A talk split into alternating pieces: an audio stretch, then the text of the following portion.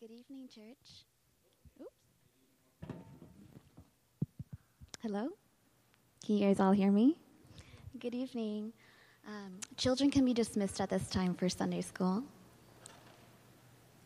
All right. Um, so we're going to get into the scripture of the day, but before we do that, um, I just want to welcome all of you guys to pray for yourselves and for your neighbors to receive the word today.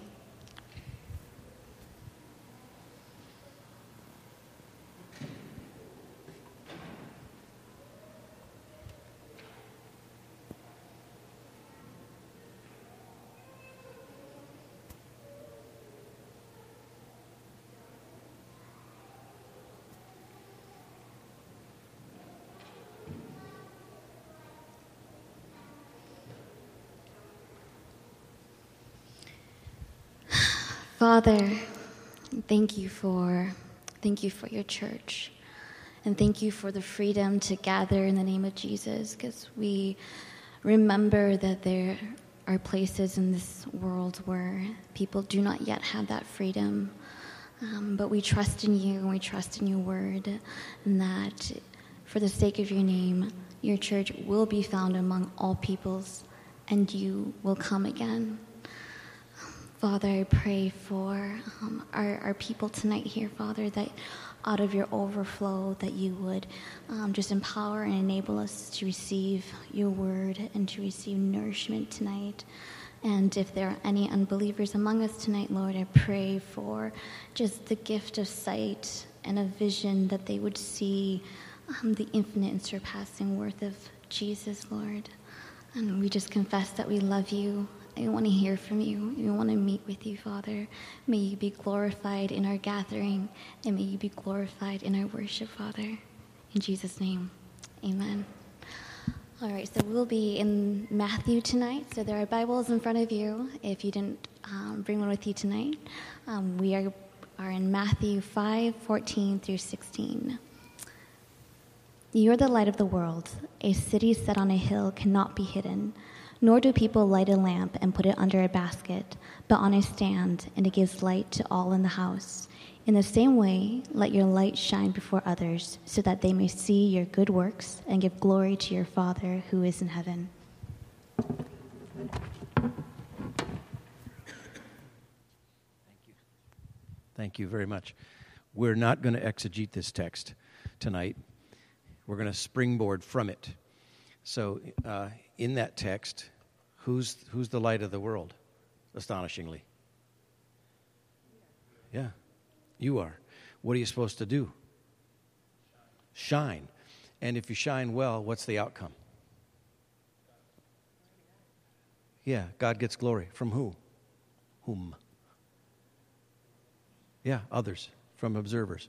So you act in a certain way, others respond, God gets glory. There's a, there's a triad of participants in this dynamic that's happening, and I'm going to reflect on that in a little different way in a, in a few moments. Let me go back to what you said in your opening remarks about your devotional reading and stuff, something that's helped me, and you just had us sing about it in the word that said, Your word is food for the famished soul.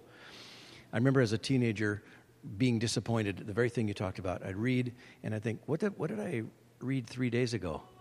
Uh, I don't know. I can't remember what I had, you know. Same with scripture memory. I'd work on memorizing scripture, and then I'd memorize this verse, and I memorized this verse, and now what was that verse? I, and it was so discouraging to think, what's the use? What's the use? Wrong paradigm to think of it as uh, intellectual usefulness. Rather, what really helped me was to think of it as food. It's food. My soul needs nourishment regularly. So, have I had my nourishment? I need to read some. There's some nourishment even in Leviticus. I might not like those particular vitamins. That might be the broccoli of the Bible. I don't know, but I need that. And so I'm going to read it. I might not even get it all. In fact, I promise myself I won't get it all.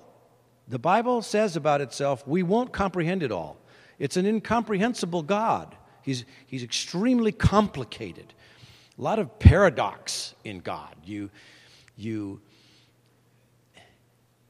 You serve to be great. You die to live. Just paradoxes all over the Bible. And so we're not going to understand everything, but you don't have to understand the food you eat. Just eat it, right? Week ago, Thursday, what did you have for lunch? Okay, one guy knows. One, one of you knows. The rest of us, we don't know. But did it not nourish us when we ate it? Yes, it did. Might still be nourishing us, still, even though we're not consciously aware of it. And so that's really helped me with scripture memory and scripture reading is to think it's food. I got to have a snack. I got to have a meal. I got to gorge myself once in a while. Have a Thanksgiving dinner. And so, okay, that's not my subject. And when do you want me to be done here? Just you can just say. So six six ten? Six ten. Okay, start reminding me when it's six oh five and we'll and we'll get there. Okay. This is my assigned topic, and that's why it's not going to be an exegesis of the Matthew text that we just read. So you can see there, practicing affirmation, God centered praise of those who are not God. Um, my contention is that God is at work doing good things everywhere. And our job is to recognize it and to call it out. And some of the good that He's doing, He's doing in other people. And He won't get the glory from it if we don't see it and say, hey, that's, that's, hmm, that's good. God's doing a good thing there in believer and unbeliever alike. I'll try to elaborate that as I go along, and pardon me if I talk a little fast because I've got 40 minutes. Um, practicing affirmation is not about self esteem. Some people can look at the title and say, oh, it's another book on self esteem. No, it is not that. We have a plague of self esteem in our culture. We have too much esteem for self. This is not that. Jails are overrun with people who have plenty of self esteem. Self is the only person they esteem. I took your stuff because I esteem me. I raped you because I esteem me. I murdered him because I esteem me. Me, me, me. That's the theme song of jail. It's becoming the theme song of our entitlement culture, demanding my rights. Bible doesn't talk about rights. It's quiet in here. Must be game in the area.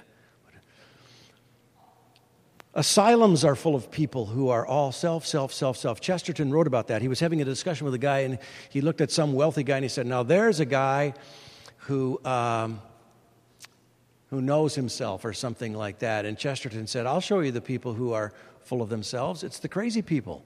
It's, it's, that's who they talk about, that's who they think about. They are not other centric. They're not sensitive to others, they're not tuned into others, they're not gracious toward others. They're selfish. Their world is all inward, all me, me, me. Well, this is not about that. Folly and sin conspire to make us desire to be made much of, thinking that we deserve to be loved. This is idolatrous and deadly. So when I have a title like practicing affirmation, I'm not saying that we should all start looking around and say, hey, you, you know, you should practice this toward me. You should practice this toward me. That's not the point here. We'll try to make that plain as we go forward. Practicing affirmation is not about self esteem, it's about esteeming the work of God in the lives of people because He's, he's at work in them. So if we, if these, okay, that window is not um, translucent, that window is transparent. We can look out there, see a little piece of sky out there, and we can look out the window and we can say, the heavens out there are declaring the glory of God. We might have to stop and think about how are they doing that, but the Bible says they are doing that. They're declaring the glory of God. But he doesn't get as much glory from those heavens out there if we don't stop and look at them and say, Wow, God, you put those out there. You do atmospheric wonders.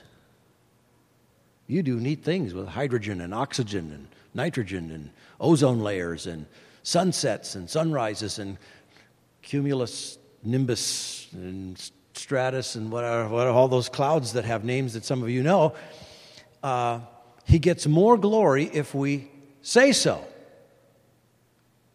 Consciously, verbally say, Neat sky out there, God. So it is with what He's doing in people. It's called common grace. He's doing stuff in everybody. The God who created everything, does not dwell in tents or tabernacles made by human hands, like this isn't called Powderhorn Baptist anymore. It's just Jubilee. What is this building called? 1633 Center. Okay, yes. God, the God who created everything, does not dwell in 1633 centers made by human hands, nor is he served by human hands as though he needed anything, for he gives to all, saint and sinner, life and breath and everything else. And he gets more honor for all those things that he gives everyone if we call it out and we say so. So we were I was in a meeting yesterday morning and talking about somebody with uh, pancreatic cancer. We prayed for this person that has pancreatic cancer, which is a very aggressive, very deadly cancer. And, and at the end of that, said, Now, when is the last time you thanked God for your pancreas, specifically? So, right now, can you say, Thank God for my pancreas?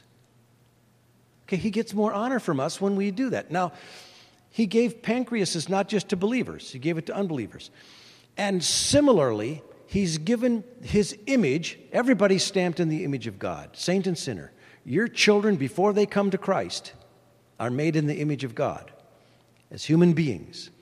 And that image is glory worthy he ought to get glory for that image that he's put in them, especially when they start reflecting things that look a little bit Christ like. So you have these two unbelieving yet little rascals, siblings, and one of them shares her toy with her sister. It's a good thing to say, that's good. Sharing is good. Nobody shares more than God. When you share, that's godlike. God gets more glory when we talk that way. So, practicing affirmation is about esteeming the work of God in the lives of people. That little sibling wouldn't give unless God did something there. Might not be a salvific thing yet, but He did a thing life, breath, everything else. Everything else. We can thank God for everything. Now, many people quote 1 Thessalonians 5.18, in everything give thanks, but it doesn't say for everything. In every, so you're skiing down the hill, you break one leg. Well, in that situation, you can thank God you didn't break both legs. But Ephesians 5.20 says, always for everything. There's a double emphasis for everything. Your pancreas, your failing pancreas. God is doing something glorious all the time, everywhere, without exception. And he gets more honor if we call it out and we say so. And this is the topic tonight is how to do it in the lives of the people around us. And I better keep going or we're going to run out of time. So, you're not the author of your story, and your story isn't mainly about you. My story isn't mainly about me. It's about God. And he, want to get, he wants to get the honor for the stuff that he's doing. I'm, he's underived, I'm derived. He's independent, I'm totally dependent for life and breath and everything else. Every blink of my eye, being able to stand up here upright, clothed, and in my somewhat right mind uh, is a God thing. He's being gracious to me. Now, I think that the practice of affirmation in relationships is not the main thing in your relationships, but it is sure a key thing. Um, there are other things more important than practicing affirmation but this is essential. It's more important that you be a Christian. It's more important that you be indwelt by the Holy Spirit. There are more important things we could talk about than this subject tonight, but this is essential. I think it's non optional and it's universal. Here's what I mean a key. So in my pocket, I've got a key. I would probably guess that everybody here over the age of 15 or so has a key with them. So here's, uh, here's a house key. Now, this is not the main thing to my house. I think you would agree. It's not the main thing to my house. When we bought the house, we didn't say, wait a minute, we're not going to close on this until we can see the key. We want to look at the key, we want to turn it over, we want to smell it, we want to, I don't know, bite it or whatever they, you do with a key. But even if the rest of the, and we had the rest of the house inspected, I mean, you have the furnace inspected and the roof inspected and all that kind of stuff. That's important. Walls, those are important. Electricity, plumbing, That's imp- way more important than this. Without this, I can't have all the rest of that. So one night after an elder meeting, I come home with Kenny Stokes. Many of you know who Kenny Stokes is. And uh, get Vicky's gone; she's out of town somewhere. And I, Kenny drops me off, and I do one of these. Uh huh. Oh no. I'm locked out of my house. And that up there on the second floor, that bedroom up there, that's my bedroom, and those are my blankets, and that's my pillow up there, and it's midnight, and I could lay down up there if only I could get in. And that kitchen right there has a bowl of cereal in it, no doubt, that would just go down really well right now and help me sleep when I got up to the second floor. And I can't have that bowl of cereal because I don't have the key. So Kenny and I begin disassembling a window on my house at midnight in South Minneapolis. I think if a police officer had driven by, it'd be hard to explain. Uh, car, your car. You have a car key. It's not the main thing about your car. The, the powertrain, steering wheel, brakes, way more important. But have you ever locked your key in your car or lost your key? Where is my car key? That's my car. It's sitting right there. I can see it, I can touch it, and I can't have it. Well, so it is with relationships that you have. They're yours, they're your relationship, and you can't have them if you don't practice affirmation. It's universal. In my almost 40 years of pastoring, every marriage that's come apart, without exception, they stopped practicing affirmation. They stopped saying the good things that they saw in each other, started keeping score about the bad things in each other. Your dog likes you better if you praise your dog. Way to go, Rover. Good dog. Your relationship with God thrives on affirmation. He inhabits the praises of his people. That's where he lives. He lives in your affirmations of him. This is universal. It helps parents with children. It helps supervisors with workers. It helps workers with supervisors. It helps children with parents. It's, it's in play all the time, everywhere. And when I say it's universal and it's non optional, here's what I mean. You can say, Well, I'm not very good at this. I wasn't raised this way, and I, you know, it's going to take work, and I'm just not good at it. I just don't think I'm going to get good at it. I'm not going to do it. You can say that. You can opt out in that sense, but you can't opt out of the consequences that'll come from not doing it. About 85% of teenagers in Western culture go through something called blackout, where they tune out their parents. The root of it parents don't commend anything. So, do you want your teenager to keep the door open to you? Turn up the commendation. 610 is coming. I got to keep moving here. Okay, affirmation's not optional. That is, doing it and not doing it both produce an effect, but they don't produce the same effect. There's a consequence as to whether you do this or don't do this very well. And I think you already know how to do it. Fire not stoked goes out, yes? Refrigerator unplugged rots the eggs, yes? Oh, I could tell stories. The, a garden not tended produces weeds, not vegetables. Agreed? Okay, so affirmation is the fire stoking, refrigerator electrifying, garden tending aspect of relationships. It's not optional. I mean, you can opt to not plug in your refrigerator. You can. You can choose that. You can say, I'm not going to plug in my refrigerator. It uses electricity. Well, okay, but you're going to get what you're going to get. Principles of affirmation apply universally to all human relationships, including your relationship with God. I'm going to move on. Mistake. Failing to grasp the connection between lack of affirmation and one's own reputation.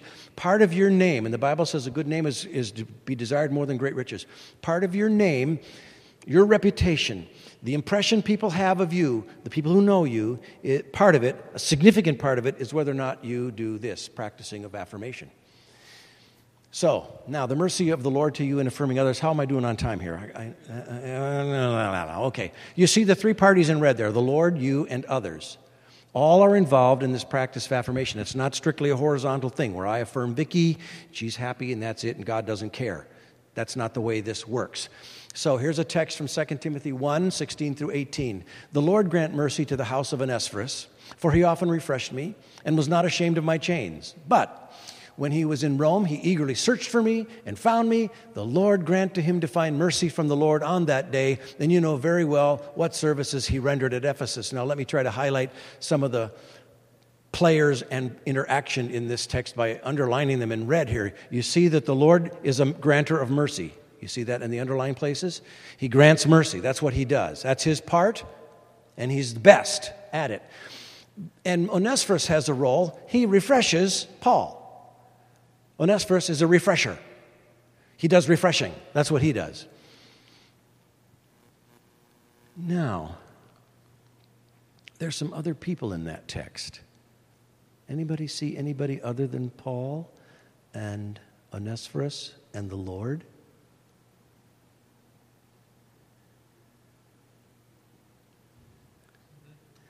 Oh, you're getting ahead of me. Hold that one. We'll go. What, you see the reference at the top? Timothy. Why would Paul write this to Timothy? Why not just write it to Onesiphorus? Thank you, Onesiphorus. Way to go. You refreshed me. Thank you. Sincerely yours, Paul. He writes it to Timothy. Why? This is not hard now. Audience participation. Yeah, he's affirming Onesiphorus and he, he's showing Timothy how this works. If you do refreshing, Timothy, the Lord grants mercy to you, you the refresher. So Onesiphorus does some refreshing, and Paul is saying God will grant to him mercy. How many of you need mercy? Uh huh. This is saying, how do you get it? Refresh somebody else. Refresh somebody else, God gives you mercy. So Timothy's here. Now, who else did you say? You. How come you're in this? Where are you? Who's Timothy supposed to read his letter to? The church. Who are you? The church. This is for the whole church to get in on. And, and so all of us are supposed to be observing this dynamic and put it into play. Manage it rather than trip over it. And there's somebody else up there. Um, look in the first line. Oh, the house of Onesiphorus. When God grants mercy to Onesiphorus, it's not just Onesiphorus who gets it. Who else gets it? The whole house. When you get good at practicing affirmation, the whole house does better. When the, when the water rises for your boat, the whole harbor goes up. Everybody. This is beneficial to many, not just the direct participants. It has indirect benefits that splash over everywhere. So, unless physiologically driven, depression is a signal that something in my life has become more important than God. I'm not here to argue that point. I'm just going to make it here and then move on because depressed persons need mercy. What did that previous verse say that Onesiphorus was going to get? Mercy. How? By refreshing others. I had a guy who read this book, contacted me. He said, uh, This book saved my life. There's one sentence in this book that saved my life. I was going to kill myself. I was suicidal. I was very depressed. I was going to kill myself. And then I saw that this book was written by a guy from Minneapolis, and I live in Minneapolis. Would you meet me for breakfast? And I'll tell you what the sentence was. Think I was interested? yeah. I would love to have you tell me what sentence that God prompted me to write saved your life. And I don't know if I can find it right now.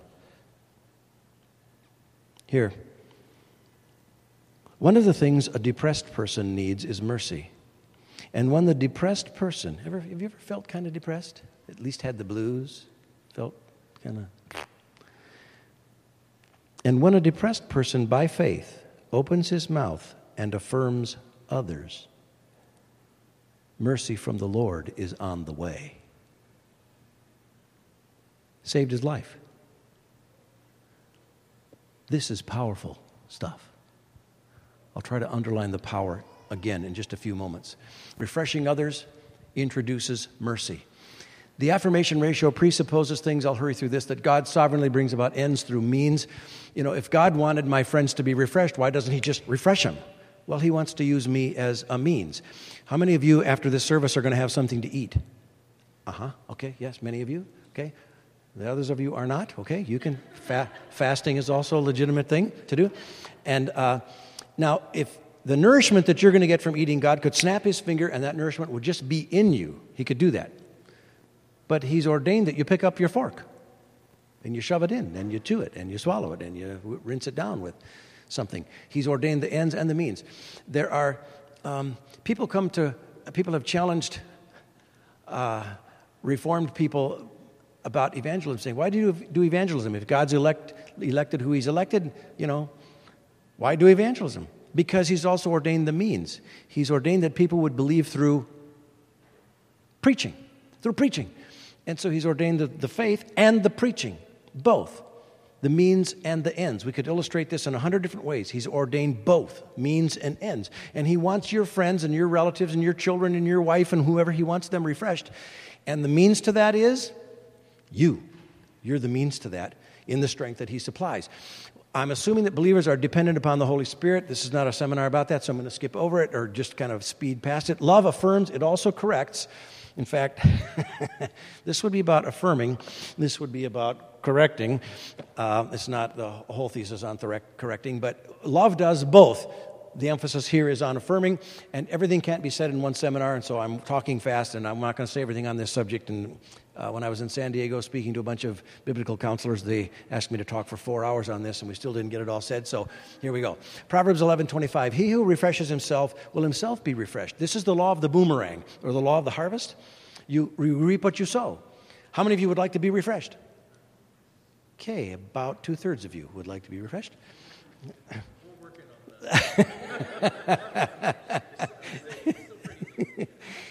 Yeah. So, according to this, how do you get refreshed? Refresh others. Yeah, refresh somebody else. That's how you do it.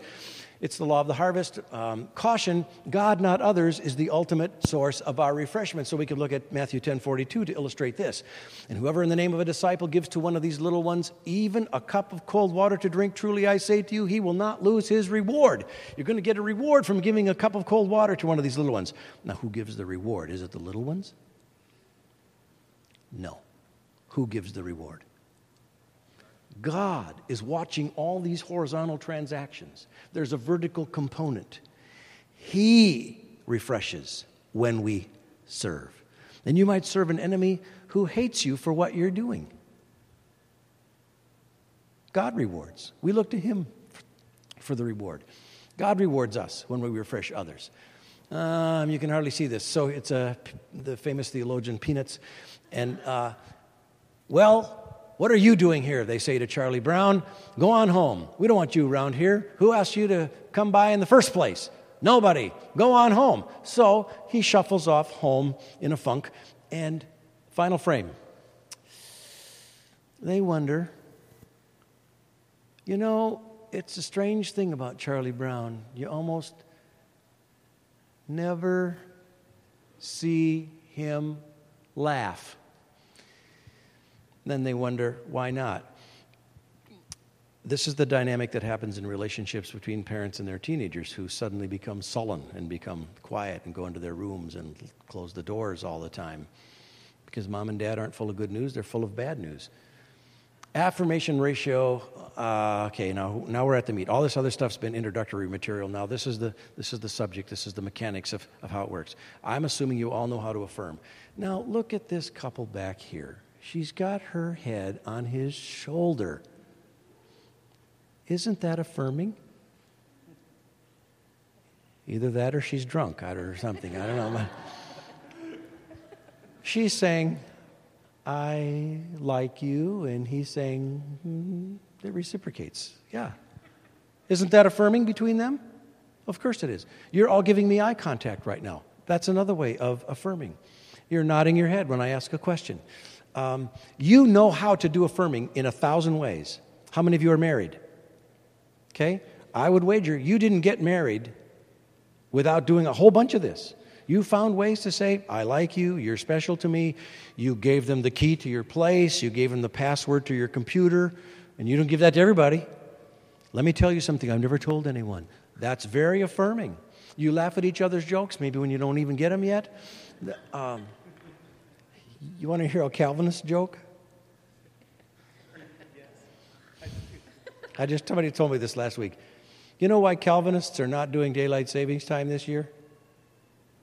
Because they did it last year, and once saved, always saved. It's not that good. All right. Now, the next word is that there's a ratio about this, and I used to wonder about what is the math in this, and I tried to do read the the psychological literature on this, and there were different researchers that would propose different numbers, and I'm doing away with that and saying that there's this. The people who know you have an impression of you.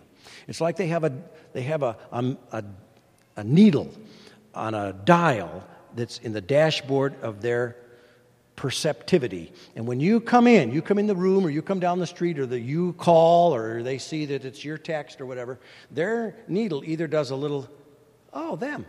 Oh, this will be good. Yeah, they give energy. Or it's, oh, well, maybe I can get to this later, maybe, I don't know.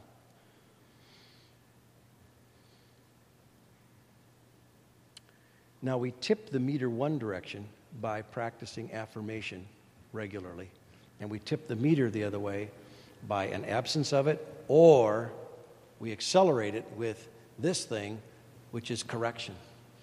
Now, I already admitted that we have to correct each other if we love one another. Love will correct. But if there's a predominance of correction in a relationship and not enough affirmation saying, good job, I like that, well done, that pleases me, mm, do that, do that some more. You know, you're like Jesus when you're like that. If there's not enough of that and there's too much correction, several things happen in relationships. So this is about the outcome of your relationships. This is part of the universality of what I'm talking about here. There's a, there's, there's a continuum there's insufficient affirmation and there's plenty of healthy affirmation. And relationships tend to blow to the left by themselves. You don't have to do anything for the relationships to go this way. New relationships, when you just meet someone, we're all glad handing and we're nice to meet you and blah, blah, blah. But after we've been with someone for a while, that's all gone away. A newborn baby, oh, what a cute little darling thing. And by the time they're two years old, oh, yeah. Uh, correction. And they, and they need some of that.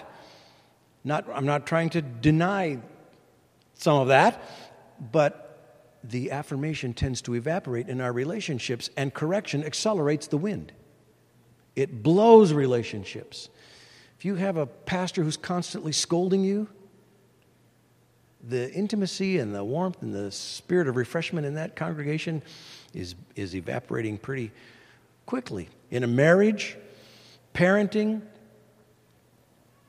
practicing affirmation is therefore non optional because if you do nothing, you will drift. So you have to do a little bit just to hold your position, much less to grow in intimacy in a relationship. So the person will stop hearing your correction if all they get from you is correction. They just start to tune out your corrections because ah, ah, you're just you know negative all the time. You just bar this and bar that and blah blah blah. And if the relationship continues to have too much correction, they'll stop hearing you, not just the correction. So if if uh, they want to know, you know, what time is that service Sunday evening, they won't ask you. Because if they ask you, you'll say, Didn't you listen? It's at five o'clock. It was in the email, it's on the website, it's on the calendar on the refrigerator, whatever, however you communicate, and you hear you get another scolding, another correction. So people stop coming to you because they, there's this conveyor belt of correction. Not good enough this, not good enough that. And the relationship can eventually become oppositional so that if you're for something, they're actually against it. And this is why some teenagers, sadly, leave the church because their parents are for it. We can fix this. This is fixable.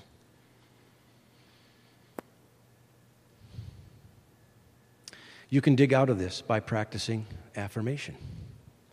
Now, I uh, was speaking to um, Cru, Campus Crusade staff from five states that were gathered in Indiana. And I'd been talking about this subject, and there was a guy sitting right down over here in, in the front. And uh, we took a break and switched to a different subject after the break, and he wasn't there after the break. And I noticed he wasn't there. It was no big deal, but I just happened to notice he wasn't there. Later in the day at the lunch break, he came up to me and he said, I don't know if you noticed, but I, I skipped your second session. I said, Well, I happened to notice, but it's, it's, it's not a problem. You don't have to apologize. He said, I'm not apologizing. I said, It's not that I didn't find what you were talking about interesting. I found it so relevant because I have a 14 year old son at my house, and we haven't spoken for about two years. Uh huh. And he's a good son, but I, I recognize I'm always on his case. Have you put your bike away? You, you, are your shoes together? Straighten your collar there. Don't look at your mother like that. Got your homework done? Put your things away. I'm just, I'm always on his case. It's never good. He can never, I, I've given him the impression he can't please me. He has to walk on eggshells around me. Have you ever been in a relationship like that? And so he said, at the break, I decided I'm going to go call my son. So he called his 14 year old son, got him on the phone, and he said, Son, the only reason I've called is I just want to tell you, I'm glad you're my son. You're a good son. You're sharp. And I'm grateful that God gave you to me as a son. And he said, My son started to talk to me, and he talked for 45 minutes. And I wasn't going to hang up. You see the power here? This is way powerful. When I was teaching in the public schools, I had a student, uh, I had an agreement with the administration. I was the only male teacher in this grade school. And uh, so I had an arrangement with the administration that all the fatherless boys, I'd take them when they got to my grade, sixth grade.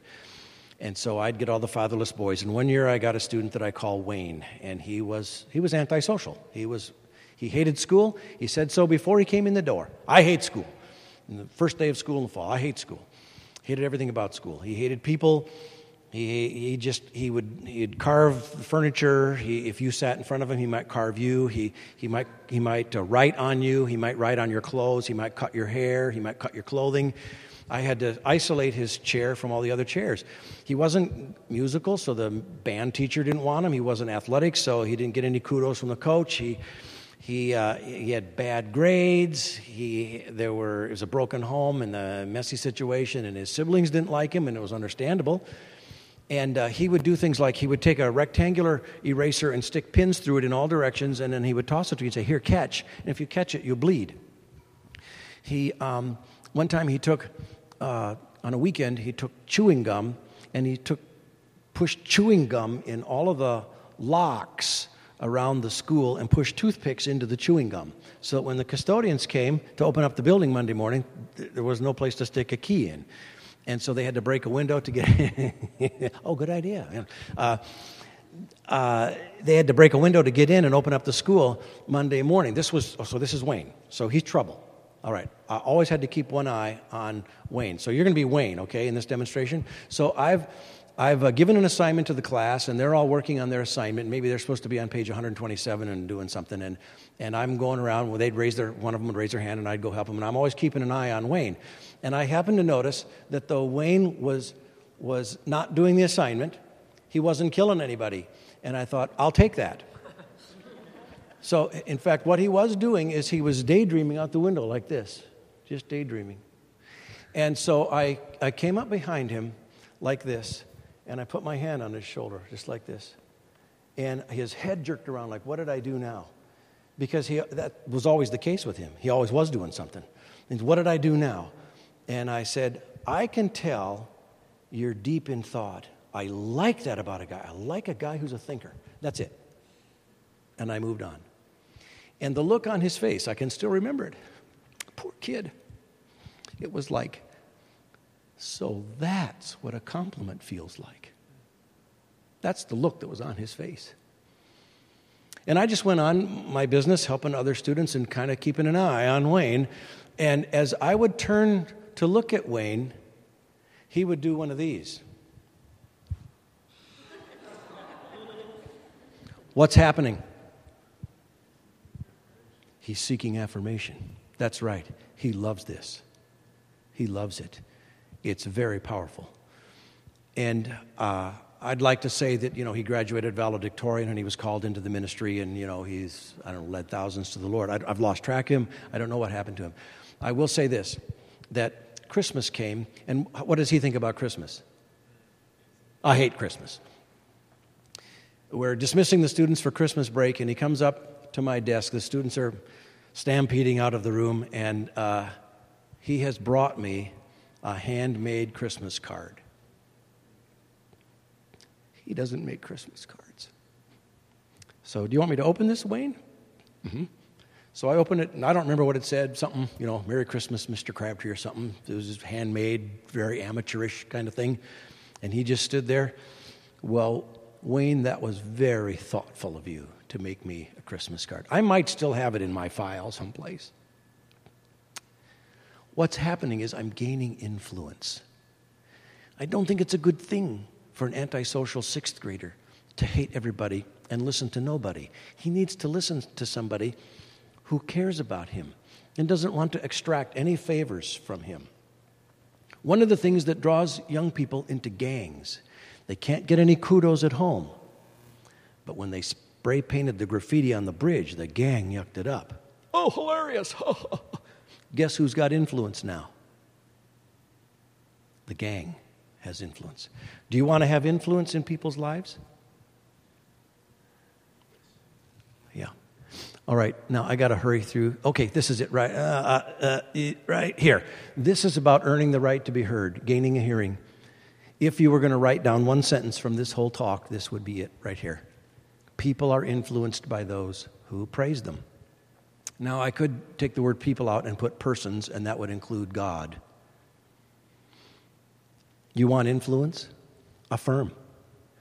It's free. You don't have to spend any money to do it.